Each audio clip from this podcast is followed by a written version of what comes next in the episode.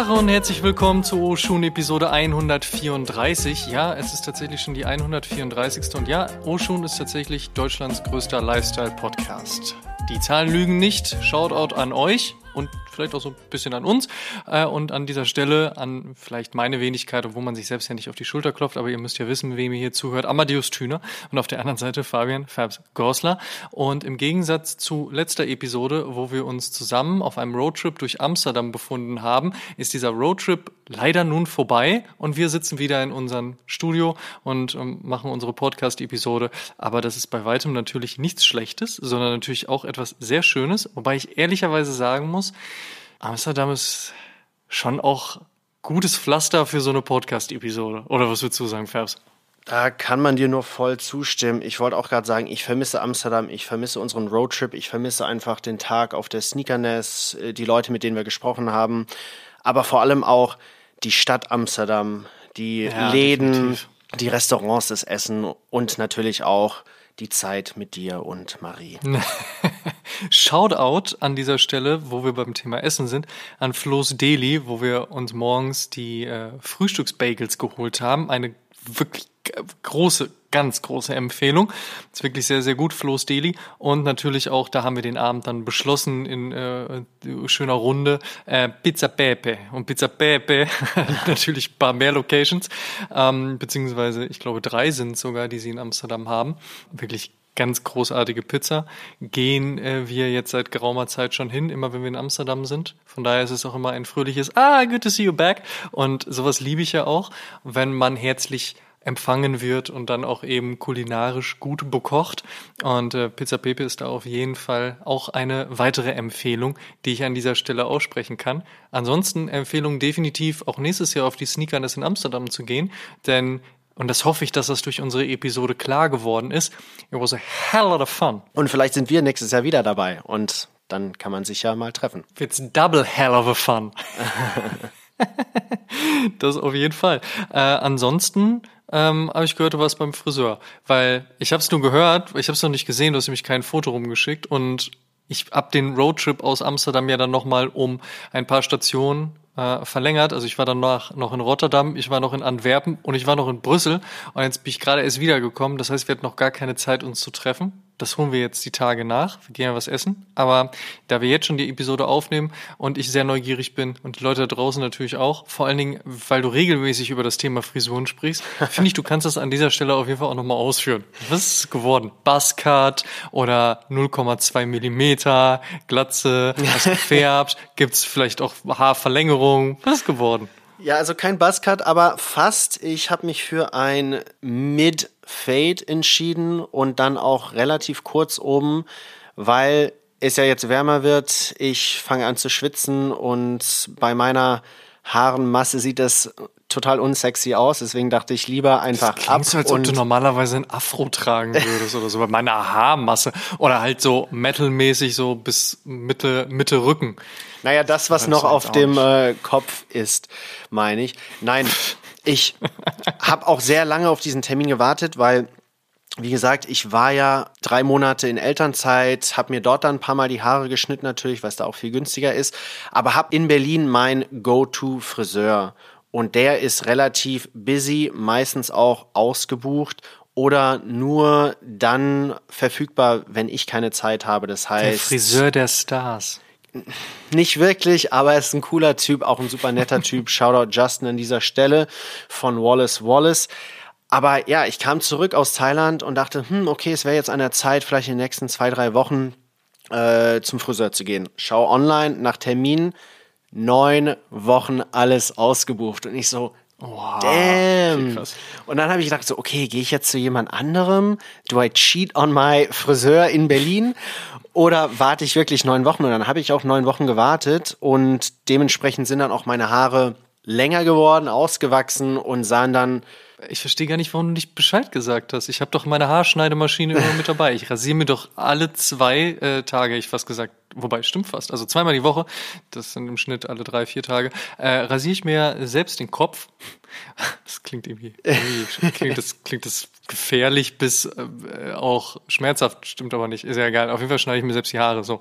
Äh, hätte ich bei dir auch machen können, kein Problem. Hättest du was gesagt? Kurz in der Lobby vom Pestana Hotel, Fünf-Sterne-Hotel, aber egal, kurz den Kopf rasieren. Vielleicht hätte ich auch so ein Friseurgeschäft dann aufmachen können, noch ein bisschen Kohle verdienen. Egal, wir driften ab. Nächstes Mal sag aber Bescheid. Mach ich, aber dann hätten wir Fall. beide die, die, dieselbe Frisur. Ich weiß auch nicht, ob das. Aber ich ohne Bart. Soll. Also da wären wir noch anders Stimmt. genug, dass man uns auseinanderhalten kann. Ja, dass die Verwechslungsgefahr besteht jetzt nicht, würde ich nicht behaupten zumindest. Aber ich meine, so mit so selber Frisur ist irgendwie ja auch ein bisschen langweilig. Und ich meine, naja, wenn du noch kannst, dann mach was Schönes raus. Also von daher, Dauerwelle habe ich gehört, soll auch wieder der heiße Scheiß sein. Denk True. drüber nach. True. True, Bro. Okay, wir switchen das Thema, kommen äh, von dem, was man vom Kopf gelassen hat, zu dem, was man äh, in den Kleiderschrank bekommen hat. Das ist eine gute Überleitung. Egal, wir sprechen über unsere LPUs, die latest Pickups, Fabs. Was gab's Gutes abseits der neuen Frisur? Also ich habe mir tatsächlich nichts selbst gekauft, obwohl auf der Sneakernest schon ein paar Gems waren.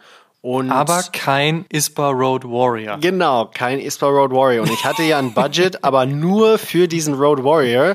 Und deswegen musste ich den Oh Mann. anderen Schuhen leider ähm, einen Pass äh, abteilen. Sollte irgendwer da draußen einen Ispa Road Warrior haben, also, wir planen durchaus auch nach Köln und nach Rotterdam zu kommen zu Sneakerness. Vielleicht auch noch die ein oder andere Messe mitzunehmen. Checkt auf jeden Fall vorher Instagram, slidet Fabs in die DMs, bringt ihm den Schuh mit. Ich will, dass da endlich Ruhe ist.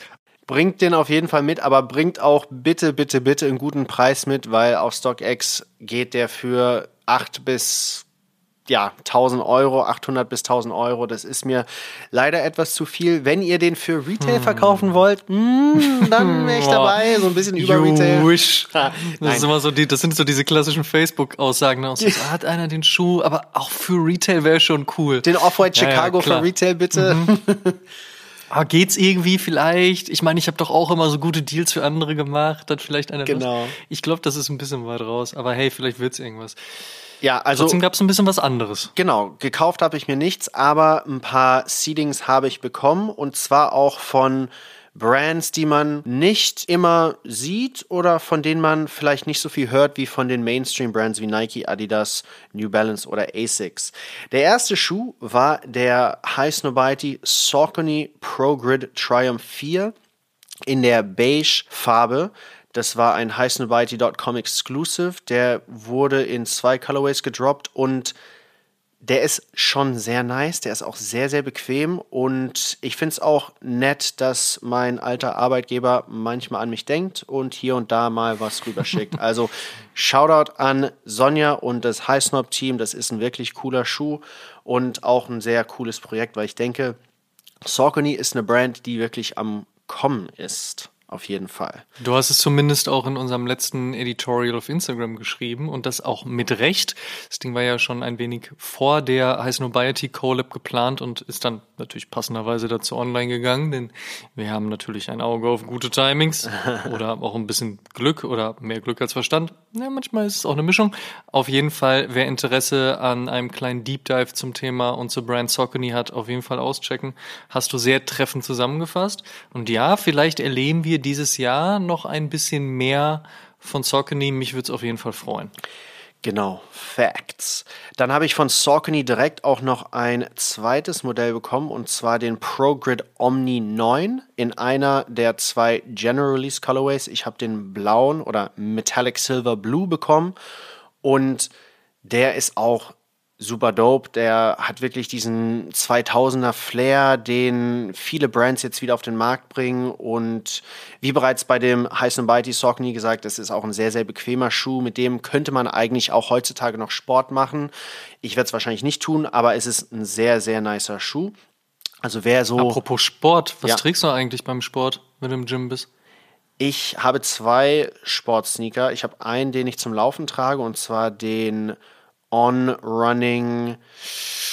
Uh, das war der Cloud Boom Echo, also deren Marathonschuh. Ähm, aber nicht der neueste, sondern glaube ich den von vor zwei, zweieinhalb Jahren. Auch mega nices Ding. Und dann trage ich den Adidas 4D Forward, wenn ich mal einfach im Gym bin oder Hit-Training mache, weil der etwas fester ist, nicht so ganz, ganz so weich wie der On. Und mhm. äh, ja, der ist auch ganz nice und bequem. Gut, haben ja. wir das auch geklärt. Apropos On, der dritte Schuh, den ich bekommen habe, war der On Cloud Monster. Und das ist auch auf jeden Fall ein Monster-Schuh. Ich bin ja auch Fan von aggressiven Tooling-Designs und das hat On auf jeden Fall. Aber an dieser Stelle nochmal ein großes Shoutout und Congrats an Amma, weil du hast ja On als Kunde gelandet und hilfst der Brand ein bisschen bei diversen Creative Direction Branding Themen. Äh, ja, vielen Dank. Äh, danke, danke. Nehme ich natürlich gerne mit. Freut mich sehr. Freut mich auch, dass dir der Cloud Monster gut gefällt. Erste Aktivierung war dann ja im Rahmen eines kleinen Laufes und eines noch größeren Events zusammen mit Overkill äh, in Berlin Anfang Mai und das ist ja auch schon wieder ein bisschen her. Und da kommt noch ein bisschen was und ein bisschen was, was ich mitbegleiten darf. Freue ich mich sehr drüber. Ähm, und deswegen auch schön zu hören, dass du Bock auf On hast. Ich hoffe, da draußen gibt es noch ein paar mehr Leute, die Bock auf On haben. Und äh, da bin ich gerne dabei. Du hast kein Geld ausgeben müssen, was toll ist, freut mich für dich. Ich äh, hingegen musste ein bisschen Geld in die Hand nehmen und das erste, was ich gekauft habe, ähm, war dann schon auch auf der Sneakerness und zwar der Air Max One Halfquake und zwar der von 2000 7. Ein Schuh, der eine gewisse Geschichte auch für mich hat. Ähm, ich habe ihn damals in Bochum gekauft, in einem Sneaker-Store. Ich habe vorher angerufen, habt ihr den da? Könnt ihr mir für anderthalb Stunden ein zurücklegen, weil dann setze ich mich jetzt ins Auto und dann komme ich vorbei. Denn ich hatte an dem Tag noch einen Termin in Düsseldorf und war dementsprechend auf dem Weg. Und das hat sehr gut gepasst. Ergo bin ich erst nach Bochum gefahren, bin aus dem Auto gesprungen, hab den Schuh mitgenommen, bin weiter nach Düsseldorf gefahren und dort habe ich tatsächlich Kollega zum Interview getroffen. In einer Zeit, in der Kollega noch so ungefähr ausgesehen hat wie ich, was die Statur anbelangt. Und es war ein, ein sehr interessantes Aufeinandertreffen, weil Kollega durchaus schon so seine Rolle des, des Pimps gespielt hat, noch nicht so wirklich die Statur dazu hatte, aber es sehr schwierig war, in diesem Gespräch ihn aus seiner Rolle rauszukriegen und ihm vielleicht auch mal so ein Lächeln zu entlocken. Ähm, interessanterweise ein paar Monate zuvor, als äh, Casper äh, mit ihm auf Tour war, ähm, traf ich mich mit Casper und äh, den, den restlichen Leuten äh, in Dortmund auf dem Konzert und ich meinte so, und wie ist es so mit Kollege auf Tour und läuft und bla bla und Ben meinte damals, das ist der witzigste Mensch der Welt. Und ich so, ist dein Ernst? Er so, ja, Mann, der ist wirklich, ist wirklich ein lustiger Typ. So, und äh, ich hatte gehofft, dass er dementsprechend im Interview so ein bisschen aus seiner Rolle rauskommt und äh, ich auch was davon mitkriege, von dem lustigen Dasein. Äh, hat nicht ganz funktioniert, war trotzdem ein schönes Interview. Ich weiß gar nicht mehr, ob das schon für die Juice war oder noch für ein Online-Magazin, für das ich geschrieben habe. Aber zurück zum Schuh kommend, war es dementsprechend äh, sofort eine Connection zu einem erlebnisreichen Tag, nennen wir es mal so. Ich habe mich nämlich, glaube ich, dann auf dem Rückweg auf der Autobahn verfahren. Weil es auch strange ist, was gab schon Navis, ich meine, das war 2007. Egal, irgendwie war auf jeden Fall einiges los in meiner Erinnerung. Und ich habe den Schuh dann aber Jahre später dummerweise, wie man heute sagen muss, verkauft. War umso glücklicher, dass ich ihn auf der Sneakerness für einen durchaus okayen bis guten Preis gefunden habe nicht Deadstock, was auch richtig so ist, weil der Schuh 2007, boah, also ich meine jetzt so 16 Jahre später, ungetragener Air Max 1, äh, wäre mir wahrscheinlich nur vom Ansehen schon kaputt gegangen. Aber ich habe ihn auch jetzt schon auf einer kleinen Runde in Berlin jetzt getragen. Funktioniert alles soweit gut, fingers crossed, dass es auch dabei bleibt. Aber äh, da war ich sehr froh drüber und habe jetzt wiederum die Geschichte mit dem Schuh, dass ich ihn eben auf der Sneakerness gekauft habe, auf unserem Roadtrip, während der Produktion der Episode, mit all dem, was dazugehört. Ich ihn dann danach noch durch ganz Amsterdam tragen durfte. Auf jeden Fall äh, sehr froh, den wieder im Besitz zu haben. Dann äh, als nächstes Haritos SB Dunk und zwar Double Up ein extrem guter Schuh, deswegen mussten zwei hier hinkommen.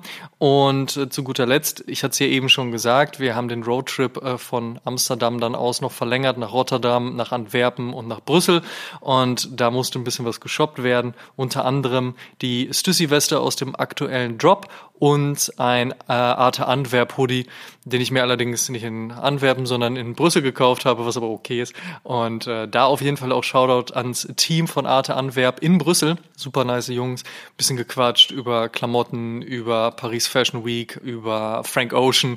Ähm, von daher sehr, sehr nice. Aber wenn du mich jetzt noch fragen möchtest, in welcher Stadt ist mir beim Roadtrip neben Amsterdam, die ich ja, ich glaube, das weiß mittlerweile fast jeder, wirklich sehr liebe, am besten gefallen hat, auf jeden Fall Brüssel. Ganz, ganz großen Shoutout an Brüssel. Ich war vor einigen Jahren schon mal dort, aber wirklich nur für ein paar Stunden und eine Übernachtung. Jetzt sind wir ein wenig länger dort geblieben. Es war wirklich richtig gut. Es hat mir sehr gut gefallen. So ein bisschen wie so ein kleines Paris, was so die Straßen, Gassen, die Architektur anbelangt. Ähm, hat aber natürlich durchaus auch trotzdem was Belgisches. Ehrlicherweise muss man aber auch sagen, Belgien ist recht klein, von daher gibt es da durchaus auch viele Einflüsse. Ähm, aber gutes Essen, gute Stores, man, gut, man kann gut shoppen gehen, nette Leute, viel gesehen. Also von daher Brüssel definitiv eine Reise wert. Aber auch Antwerpen nice, auch Rotterdam nice, äh, wusste ich allerdings auch schon vorher. Ähm, und ansonsten natürlich Amsterdam. Und die Tage geht's dann nach Paris zur Fashion Week wenn diese Episode rauskommt. Bin ich gerade auch schon tatsächlich in Paris. Freue mich sehr drauf. Da war ich nämlich schon etwas länger nicht mehr. Deswegen haben wir auch den Trip auf etwas länger eingeplant. Mal gucken, was ich da so erlebe. Auf jeden Fall schon mal ein bisschen was für den Podcast äh, geplant und ähm, da will ich jetzt nichts anteasern, weil das ist ein bisschen zu weit in die Zukunft und you never know. Aber die Liste ist auf jeden Fall sehr, sehr lang. Kommen wir vom LPU zum What's on my feet today. Da bin ich gespannt, was du heute an den Fuß gezogen hast. Wetter in Berlin irgendwie ein bisschen abstrus heute, ne? Eigentlich schon 26 Grad, aber auch so wolkenverhangen und irgendwie nicht so geil. Äh, aber es hat glücklicherweise nicht geregnet, von daher, was gab's? Also ich fand das Wetter nicht so schlecht. Es war mir die letzten Tage fast zu sonnig ähm, und es sind ein bisschen zu viele Pollen durch die Luft geflogen. Deswegen, ja, okay, das stimmt. Ja, deswegen war ich heute relativ viel draußen, auch auf dem Spielplatz. Alleine oder mit Lenny? Natürlich alleine. Ähm, ich bin ja Bist der, rutschen gewesen und genau. schaukeln, und alleine ich, wippen. Ich, ich, muss ja jeden Tag mein Check-in bei Foursquare machen, damit ich dann da weiterhin äh, Bürgermeister bin. Ah ja, stimmt. Das verfällt sonst. Verstehe, verstehe. Okay, yeah. was hattest du an? Ich hatte den Tremaine Emery Denim Tears A6 Gel MC Plus an. Stark. Wieder ein Schuh, der etwas under the radar fliegt. Nicht nur heute, aber auch vor ein paar Jahren, als der rauskam. Ich hatte den in dem Burnt Orange Colorway an und einfach ein richtig starker Schuh, sehr bequem, wie eigentlich alle ASIC-Schuhe sind.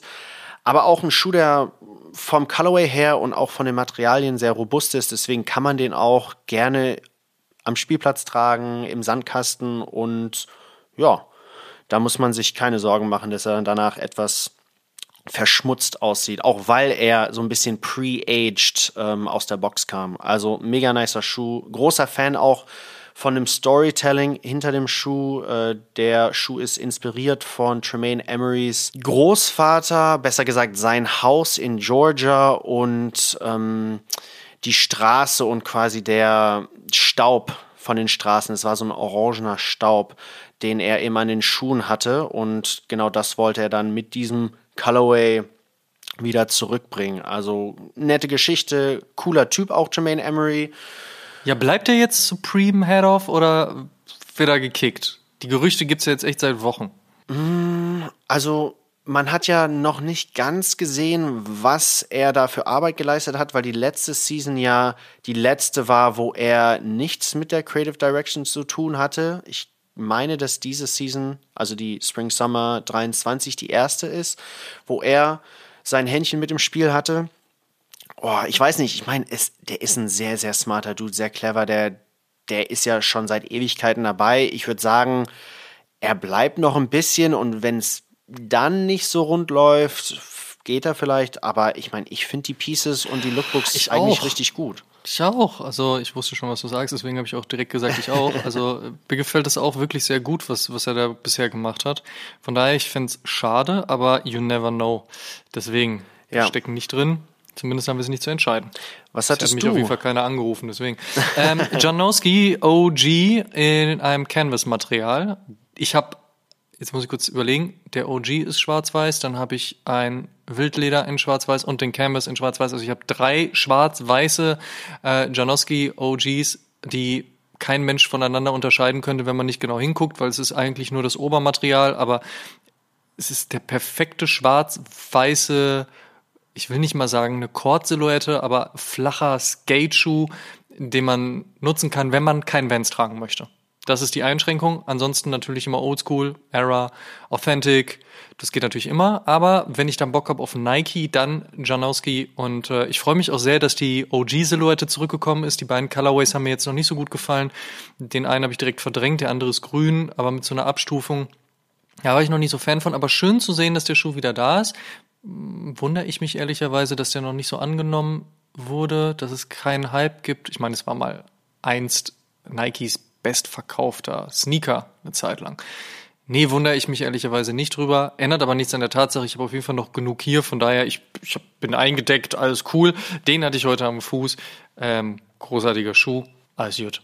Ja, Janowski kann man auf jeden Fall tragen. Ist ein Hast Daily. Ich habe keinen, aber ich weiß, dass Leon Goretzkas Favorite Schuh der Janowski ist. Was ist das für ein Fun Fact? Echt? Ja. Ist das so? Ich hatte mal ein Interview mit ihm äh, über Nike, als ich noch bei Heißnob war und da hatten wir gefragt, ja, was sein Favorite Schuh ist, was er so trägt und so weiter und so fort. Und Er hat Janowski gesagt? Echt? er meinte, Janowski ist sein Favorite. Er ist ja auch nicht so sehr in der Fashion-Szene wie jetzt ein Leroy Sané, Serge Gnabry. Die hätten wahrscheinlich Louis Was ist dein Favorite Schuh von Nike? Ja, Louis Vuitton. Ähm, ja, aber wie gesagt, er war ein großer Fan von Janowski und ähm, Das macht ihn mir gleich sympathisch. ja, ich fand es auch ganz cool. Cooler Typ, auf jeden Fall. Wir kommen ins Thema der 134. Episode, reingeschlittert, als würden wir Eiskunst laufen. Und zwar geht's um das Resale-Game.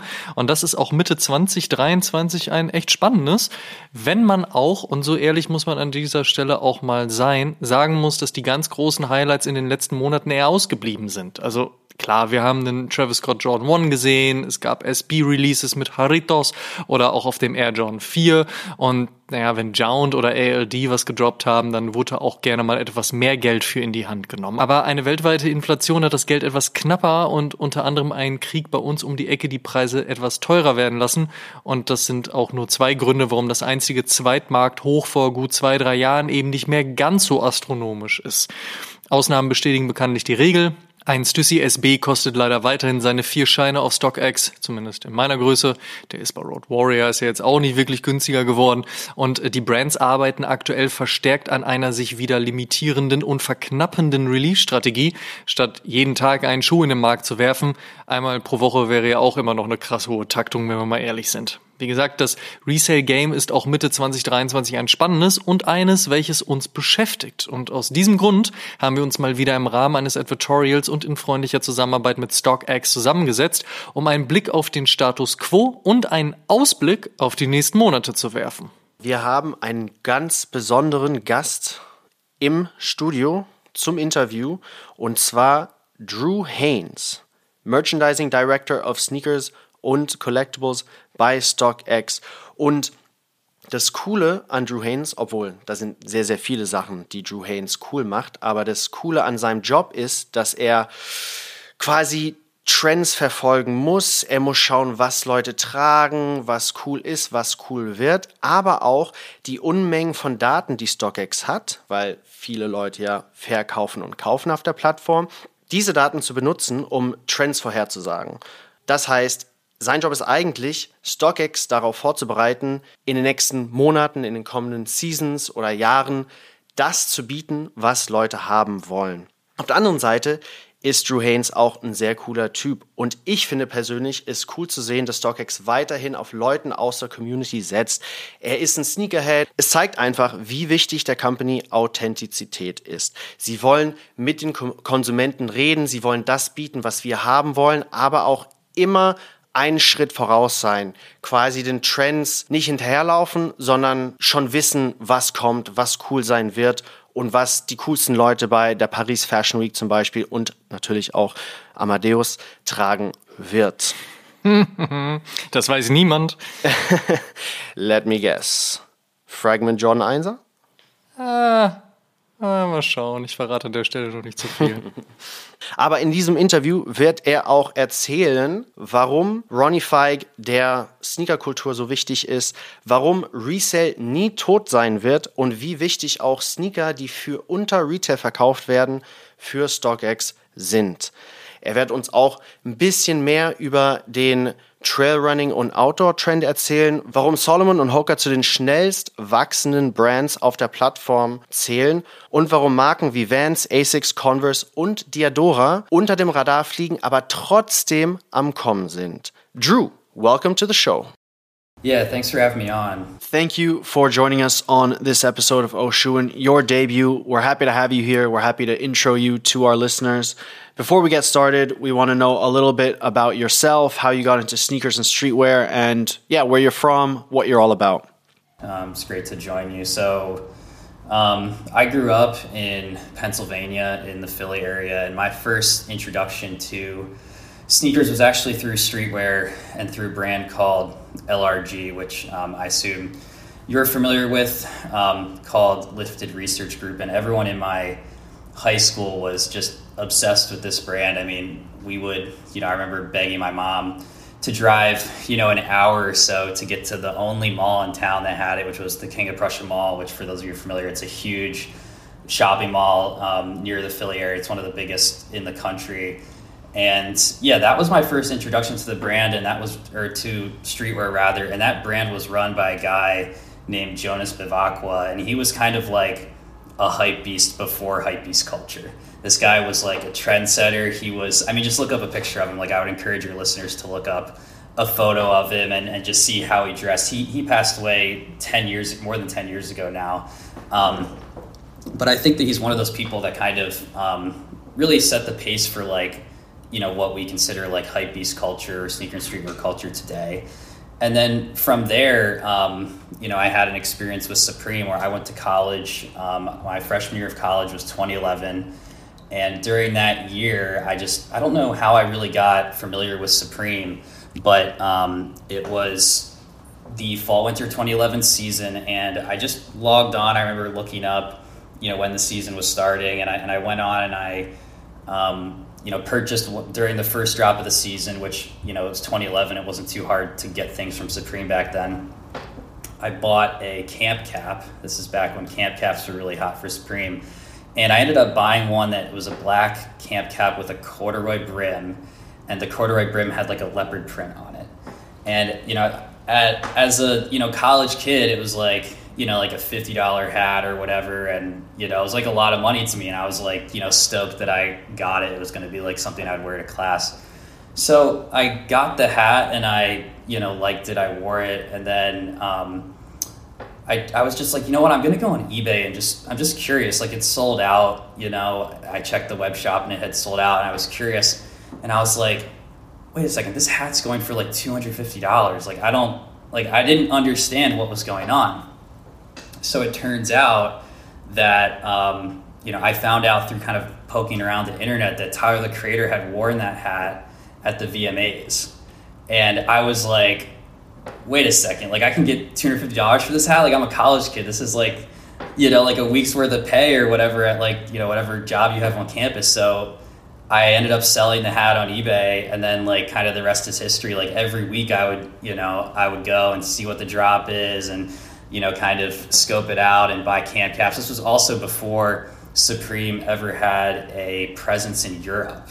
So they only had a US web shop, and I would ship almost all of my hats to Europe because that was the only way people could get them in Europe because there was no, you know, Supreme wasn't shipping there yet. So that was my first, you know, kind of foray into sneakers and streetwear. And it really was kind of like through the economic lens of it, of like seeing that hey, I'm a college kid, like I don't have much money, like I want to go out with my friends, go out to eat in the weekend, like let me see what I can find, um, you know, to, to make a little bit of coin. But that was my first introduction. And then, yeah, I, I, I purchased, you know, some things during that season. And I really fell in love with the accessories. That was kind of what I fell in love with, all like the goofy accessories that Supreme would make. And I would try to pick those up and then, you know, over the years kind of build a collection. And then obviously, you know, I remember very vividly um, some of the Supreme sneaker drops, and I think that kind of you know is what uh, led me to be interested in sneakers. I remember the the Supreme Foamposite release and all the craziness that happened in New York City, and I remember watching that from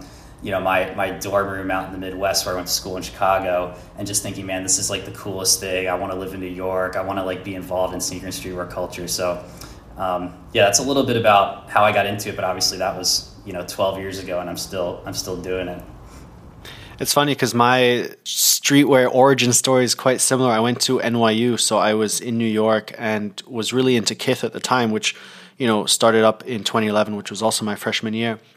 And I remember being so naive and walking into the store whenever Ronnie and his team uh, dropped, you know, the Gel-Lyte threes, the Gel-Lyte fives, and they were sold out immediately online. I was like, oh, maybe they still have some in store. And I would go there and ask them, and they'd be like, nah, man, we don't have anything. And I was like, oh, really? That's crazy. That's so weird. Um, so it's funny how that then spiraled into having a career just like you in the industry. I also remember the Foamposite drop. I was actually at my internship in New York trying to cop them on the computer, and it was just impossible. I mean, it was mayhem in real life and online. So that was definitely like a very memorable release. Yeah, was that back when um, you know Kith was just that little side area of the atrium store? Yep, I worked at the sports center at NYU, which was maybe a block and a half from the original Kith store. So I would go there before and after every shift and be like, hmm, what can I spend my paycheck on now? Yeah, I mean, that was, I remember going into that little store and it's just like a little hole in the wall. But I mean, Ronnie, I mean, you got to really credit him with, you know, a lot of a lot of the things that we see today, I mean, Asics are super hot right now, and like when he was doing Gel Lyte threes, like you know, the, I think the amount of people that were interested in them is like a very core community that were really kind of like into Asics specifically. But you know, obviously that that brand has you know taken on a life of its own following that. But yeah, I mean, I remember the thing I remember um, early on in, in Ronnie's career was those um, jogging pants that had the the sweatshirt like cufflinks at the bottom right? The Mercer pants, yeah, right? The Mercer pant, yeah, that was what they were called. Um, and I remember those being sold out, and like that being such a cool thing, just because it was like designed with sneakerheads in mind, where like it would kind of cuff around your sock, right, so that your pant wouldn't hang over your shoe, and you could like show off what you're wearing. And I and like that was kind of like to me, at least from my recollection of it, like the genesis of like his career, right? Like I bet he made like so much money selling those pants that you know he was able to obviously eventually open his own store. And then you know I'm, I'm based here in miami. So you know he's got two stores in miami now one on the beach and one downtown here in the design district. And you know it's crazy to see how one little you know thing that potentially is forgotten by most people in, in the sneaker community um, just like the simple design of one pant which is obviously you know no longer in style but um, you know really interesting to see how that developed into like him becoming one of you know probably the, the top you know icons and most important people in the industry that we're in. Yeah those pants were legendary. I was very close to buying a leather pair as well. This was right around the time where kanye was wearing leather pants and i was like oh man maybe i need to get one. But um, yeah. I didn't in the end, so that was probably a good decision.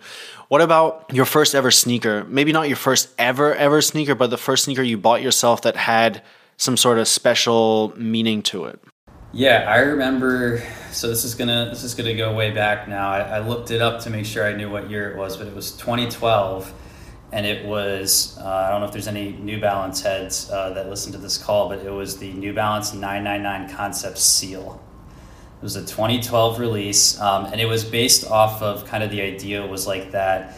It's an ocean inspired 999, and the inside, like the sock liner and the uh, insole had like a topographical map of the ocean and it was super cool. I thought that it was just so sweet. I remember buying it. I don't even think it really sold out that quickly. Again it was 2012 but you know it was like 180 bucks retail or something like that. And obviously as a you know as a kid like that's a lot of money. So i was pretty hyped on that. I wore that until like the soles fell off and i think i just like gave them the goodwill or something. But um, yeah that was you know one of my favorite sneakers, you know, that I, that, I mean, it's really the first sneaker that I remember purchasing and really, you know, caring deeply about it. Nice. And what about now? How have your tastes changed? Kind of like what, what are you wearing recently? Yeah, recently, I mean, obviously, I've been really impressed with what New Balance has been putting out as of late. Um, you know, the 2002 Rs, the 550s, you know, the 530s, a lot of like the 1906R, 1906 D packs have been really solid of course, anything they're doing with ALD is is really hot, and I like those as well.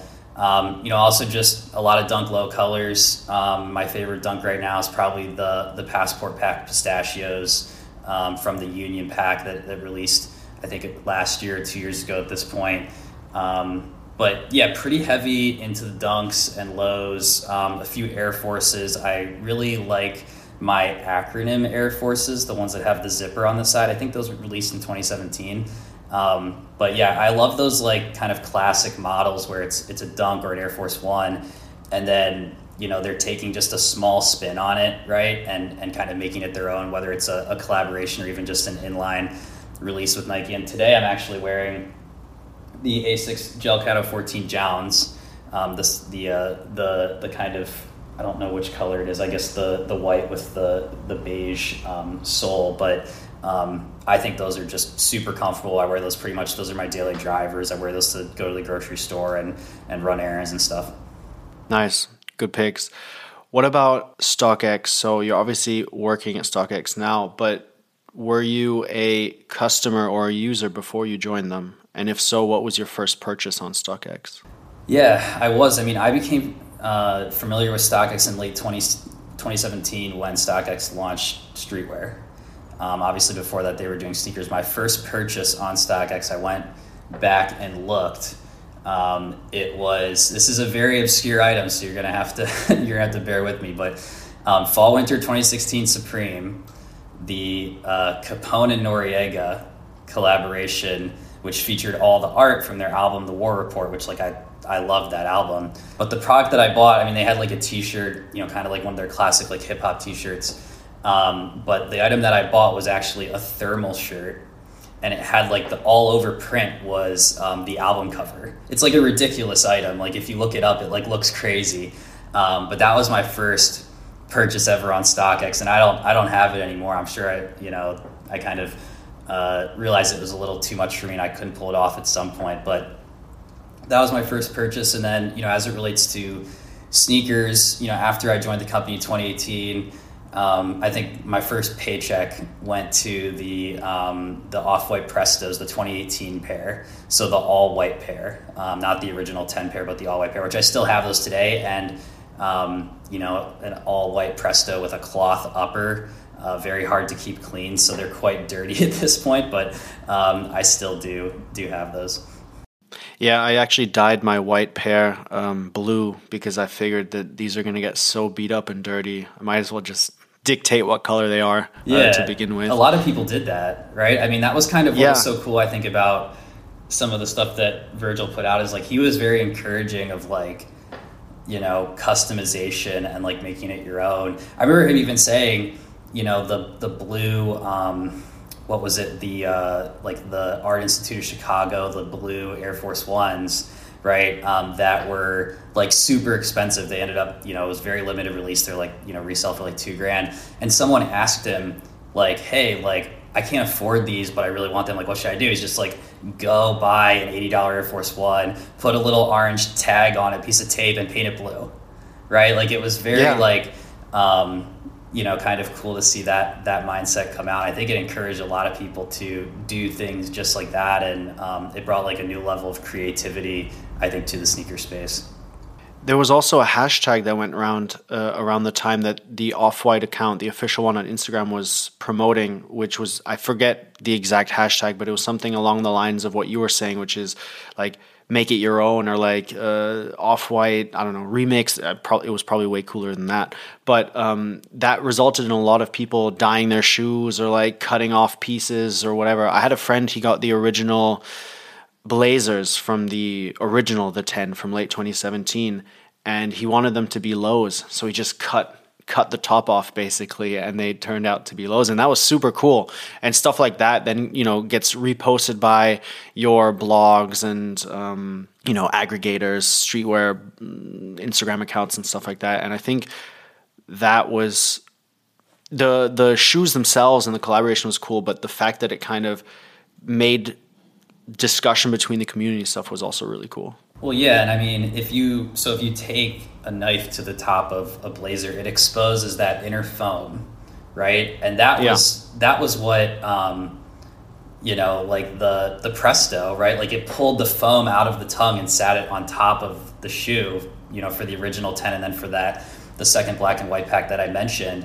And so, you know, there was like a real design ethos to those, you know, sneakers. And I, and you know, to me personally, I don't think there's like a, a set or a, you know a pair of sneakers or collection of sneakers rather that really like defines kind of like this generation of sneakerhead culture better than the 2017 original 10 pack. Like those belong in a museum, uh, in my opinion. Yeah, I mean, I don't know if the original 10 were, but all the samples and unreleased colorways were in that traveling exhibition, right? That you were talking about the uh, what was it the the blue pair, the blue Air Force ones, and the green ones came out. The white ones at the MoMA, I believe it was. Um, so yeah, definitely, it was something. It's like such a pivotal moment where you think it's like almost like pre and post Virgil Nike. That's kind of like it's become a way of defining streetwear and sneaker eras. I feel. Yeah, absolutely. I got to see that exhibition when it came to Miami during Art Basel, and it was it was pretty incredible. I think I spent it was like it's just one room. It wasn't like a huge exhibition, but I think I spent like an hour there just because you know it was really taking me back to you know my days, kind of you know coming up in Chicago, going to college there. Um, and being very, you know, interested in like the hip hop scene, obviously knowing who Virgil was, I actually went to a concert. This was, I believe it was 2013. It was ASAP Rocky's first tour, and it was the House of Blues in Chicago. And the opening act was a DJ group, little known DJ group by the name of Been Trill, which was Heron Preston, Matt Williams, um, Flo Galarza, and Virgil. And like no one knew who they were. Like it was just like everyone kind of showed up and they were like playing music and they were like jumping into the crowd and acting all crazy and they had their you know hats with like the hashtags and the Yankees logo, like the ones that got obviously like super popular, um, you know, during that era. But I mean, yeah, that was it was it's crazy to see like the rise, right? Like he was just like some guy like you know DJing. Um, you know, obviously he was involved with RSVP Gallery at the time, but to become you know kind of the figurehead i think of you know the entire culture and kind of the torch carrier from from that it was it was cool to see that and also cool to kind of follow along with that personally too definitely so you mentioned that you started at StockX in 2018. Walk us through kind of your career so far um, there, what your current position is, and how you got to where you are today. Yeah, so I started as a content director for streetwear. So I was, you know, heavily focused on our streetwear business, which was at the time mostly Supreme, and that was how I got hired at StockX. Was just that I was probably one of the world's foremost experts in Supreme, which you know you would have thought, you know, eight years ago, ten years ago, that's not a marketable skill, right? But um, you know, I kind of found myself at the right place at the right time, and you know, I loved the brand so much, and I was a collector, and obviously, you know, someone that purchased something probably every single week, and so you know, just it just kind of perfectly happened where you know StockX launched streetwear, and you know, I had I had reached out to a few people there, and was kind of just you know pushing everyone's buttons trying to get someone to interview me. And then eventually I got an interview there, and they you know flew me out to Detroit, and I sat down with you know at the end of the day I sat down with Josh Luber, who's the co-founder and former CEO, and uh, I handed him my resume, and you know like you bring your resume to the interview, right? You have your little folder. Yeah. And he's like, I don't want to look at this. I'm like, oh, like okay. And he's like, I just, he's like, tell me what you know about Supreme, right? Like that was the interview and you know we kind of left the conversation being like yeah like you would fit here like you know i'll send you an email on monday right it was like a friday i was like this is crazy right like i'd never been to detroit in my life right i was working in a completely different industry at the time um, and so you know it worked out right? I got the offer on monday. I think you know i was i was basically in detroit you know, a week or two later, having never been there other than for the interview, and I said, you know, I, I, I still to this day say, look, it could have been in the middle of Iowa, I would have still taken the job because it was like it was just perfect for my interests and you know the skill set that I had and the expertise that I had. So I spent uh, you know a year or two on that team, and then you know one of my side projects while I was you know doing um, the Streetwear Daily kind of content stuff, which you know at a startup it seems like you know kind of everyone has a side project. My side project was launching KAWS toys onto the site, and so we did that and you know it had a lot of success that was around the time it was shortly after um, KAWS like released the open edition versions of the companions at the moma and there was a lot of them out there and they were reselling well and obviously our customers our sneaker and streetwear customers you know knew those products well. And then so you know from there it was like you know we started adding some Bearbricks and we started adding some Murakami plushes. And um, you know I just kind of became it's like you know someone's asking hey what, what's going on with this collectible? What's going on with that collectible? Oh just ask Drew. And so I kind of became the default collectibles guy. And I was like wait a minute like you know I feel like I can have a bigger impact potentially just working on collectibles. So that was what I did was I you know kind of transferred into a you know category management business development role and then from there, you know, I, I, you know, kind of was a part of the team that launched the collectibles category on StockX, which obviously is a lot bigger than just KAWS and Bearbrick today. You know, we, we do very well with things like Legos and Funkos and action figures, you know, comic books, etc.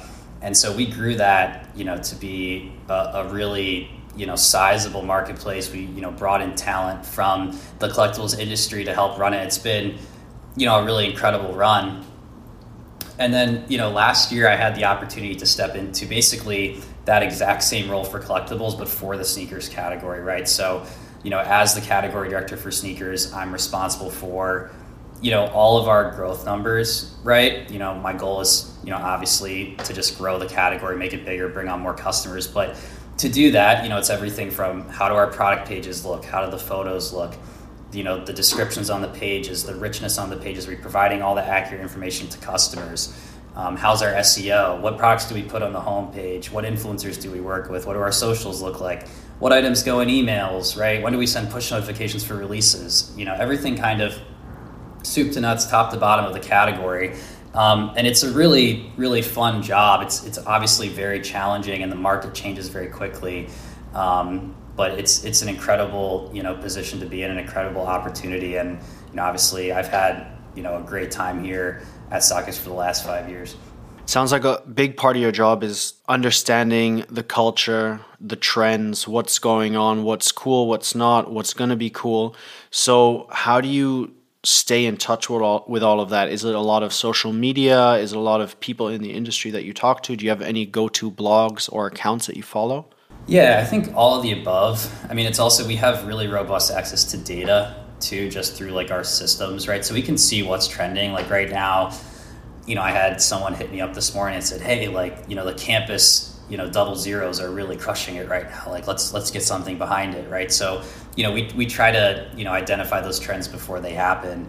Um, but yeah, it's it's all the above. I think you know it's it's equal parts art and science too, right? So like we have the data and we're looking at like what's trending, what's popping, you know, where are the big premiums, what's reselling, what's doing very well, you know, at or below retail. But then it's just like, you know, also our anecdotal experiences, all of us who live and breathe this culture at the company. It's not just me. I mean, there's dozens of people who are constantly looking after these things.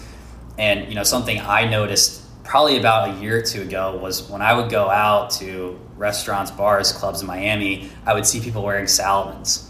And I was like, people are wearing these as like a fashion item, right? Like I'd obviously known about the brand as like a trail shoe for some time. And so I was like, this is really interesting, right? Like people are wearing these. And so I got myself a pair. I'm like, you know, I really like these. I wear, you know, I wear them going out not just to like walk or run around, but like, you know, actually to go out to like a dinner or something like that. And sure enough, over the last, you know, year, it's been like one of the fastest growing brands on StockX. It's up like 2000%. You know, they've obviously done really good, a really good job kind of touching you know fashion culture and hypebeast culture and street culture with some of their collaborations like the Sandy Liang one that came out recently that sold out and is you know reselling for a huge premium. Um, but I think that also speaks to a larger trend that we're seeing which is that sneakerheads need more like and they want more diversity in their closet right? I think like when we think of sneakerhead culture we obviously think of you know Jordans Dunks you know maybe Yeezys in the past we would think of that as, as one of the bigger you know brands and something that everyone has but um, and and you know sneakerheads are always going to want those things. Right? I'm not saying that Jordans and Dunks and and you know kind of the Adidas you know standard inline models that have been hot for so long they're not going anywhere. Right? People still need those, but um, what we are seeing is a trend where these kind of emerging brands, if you will, so brands that either you know have had some success in kind of you know sneakerhead culture or really no success in the past are kind of taking from you know Nike and Adidas's playbook, working with collaborators I mean, like I said, I have the Asics, the, the JJJJound Asics that I'm wearing right now. I think those are those are awesome. I mean, Asics is one brand that's doing super well. Salomon that I mentioned, um, Hoka is also doing very well. But even just kind of those brands that have been around for some time, like you know Vans, Asics, um, Converse, Diadora. These are brands that we actually see a lot of interest in and growth. And I think again, they're taking that playbook of working with you know the best creators and the best creatives in the world, and then you know bringing that into you know the the models that they've had on their roster that have always been popular, but maybe haven't uh, gained traction with the sneakerhead community yet. So it's really cool to see this kind of you know diverse set of brands um, playing in the space as opposed to just being one or two really big players. Yeah, for sure. That's something we've seen develop over the last couple of years. And I think one of my um, Highsnobiety quarterly reports with StockX data was about that, that the trend that year was that there are no real overarching trends, but that, like you said, these smaller brands or maybe more niche products are getting the love that ultimately they deserve because it's good product. Exactly. Yeah, exactly.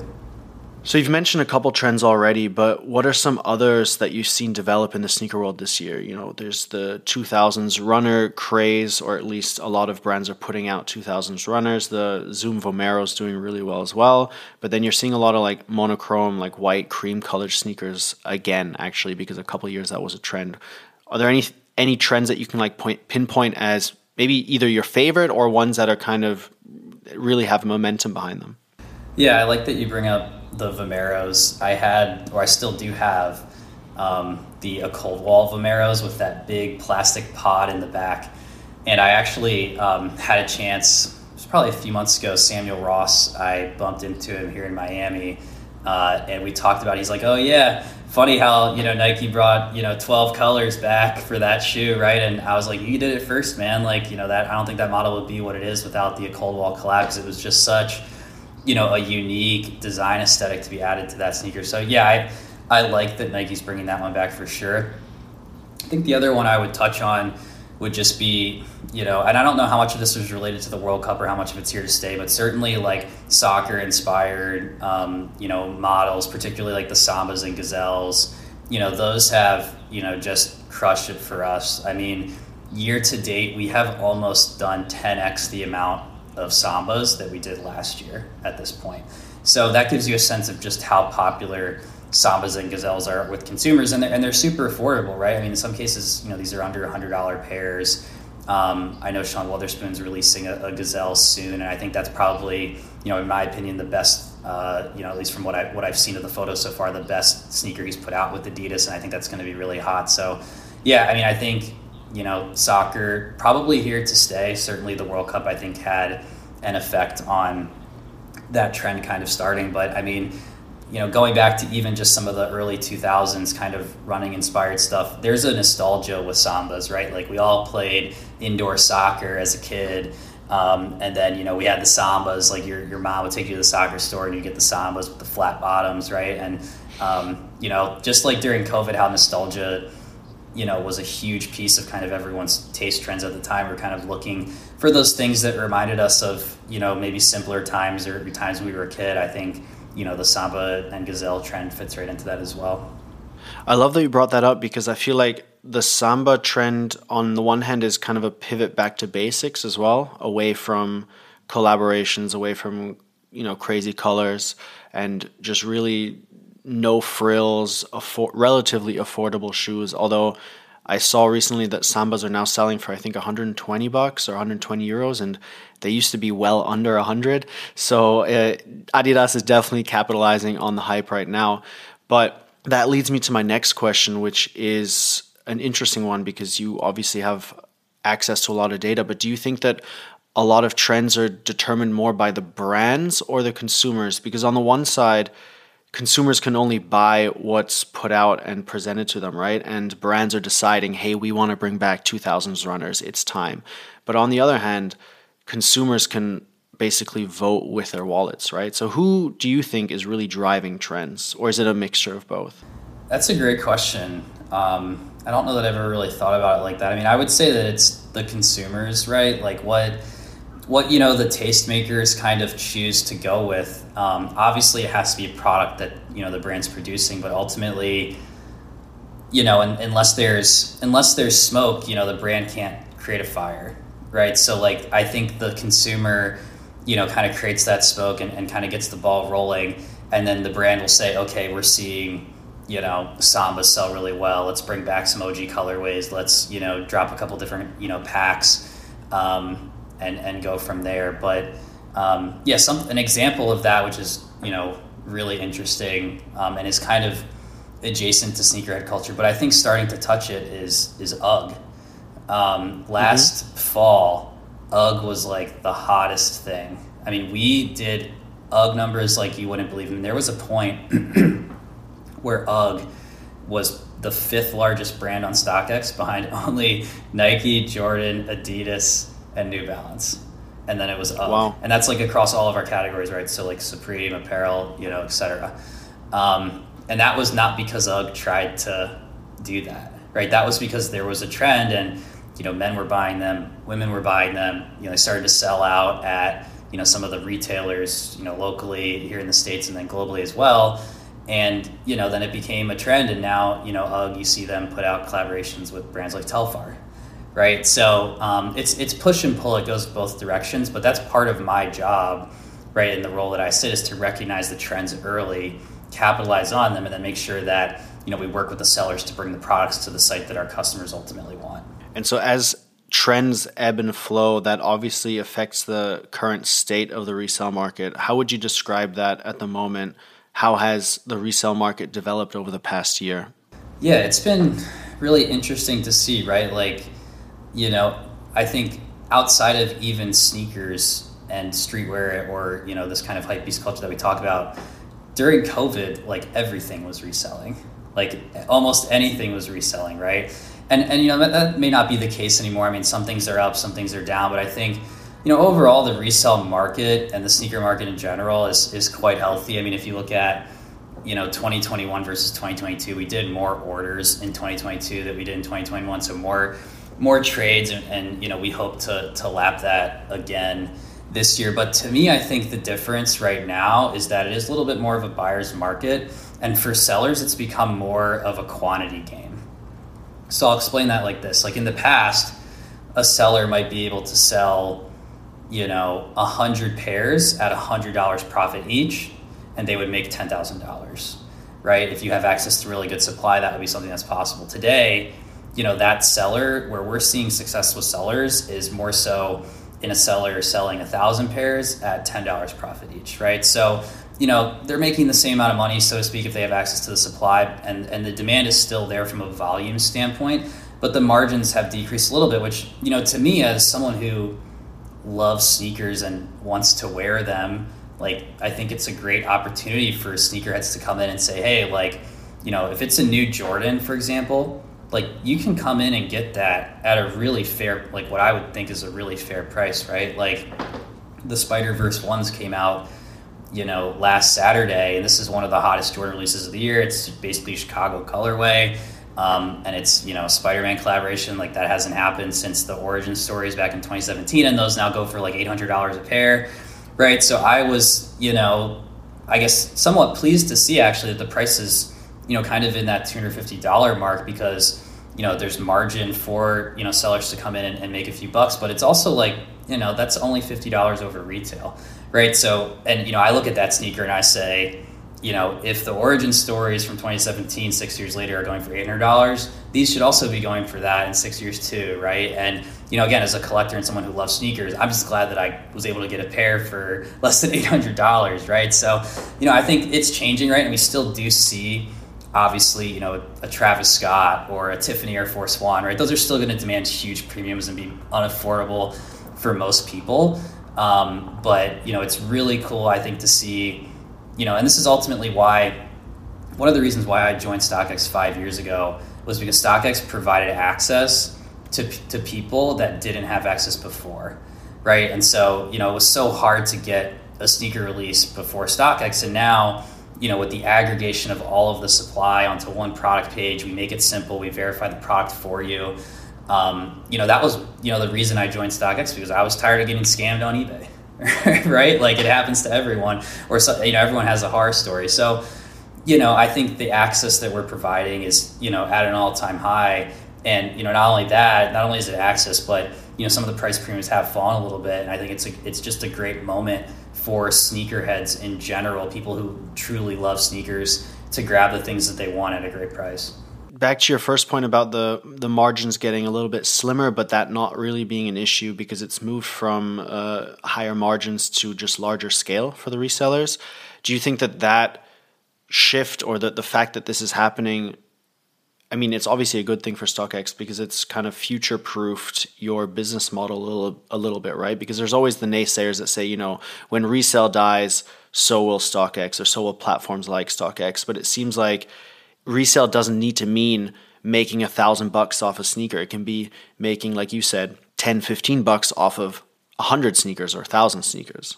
Yeah. And I would go even further than that. And I won't share you know specific numbers on this, but a pretty significant portion of our sneaker business actually occurs below retail price.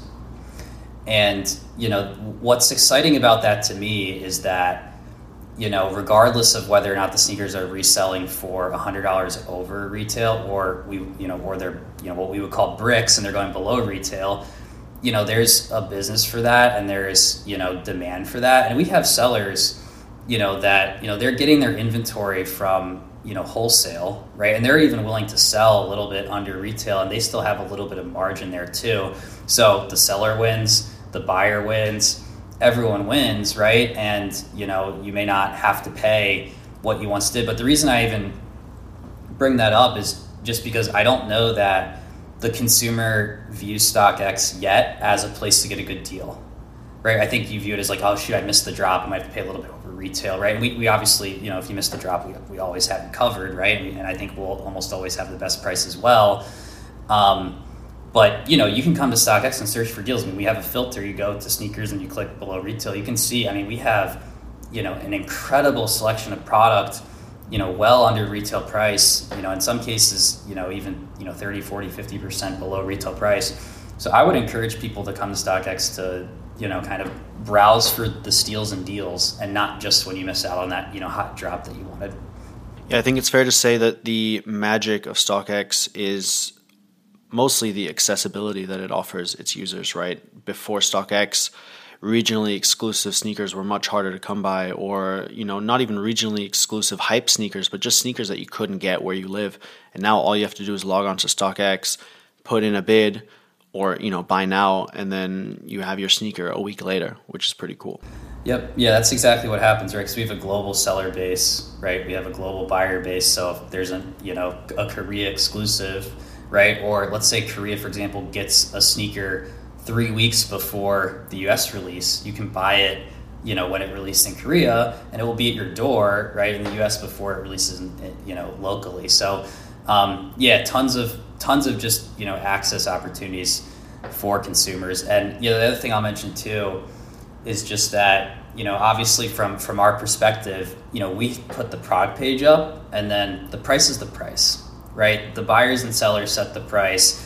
You know it's it's you know you know basic economic supply and demand. So if a sneaker is going for 300 over great that's what the market demands if it's going for 30% below retail great that's what you know the market demands and you know, we try to highlight, you know, the, the key products that we think are good deals. Um, but ultimately, another, you know, again, a piece of StockX that I really love in terms of the model is just that we allow our consumers to decide the price. Right? We aren't we aren't getting something on consignment and then setting the price. Right? It's it's purely a free market.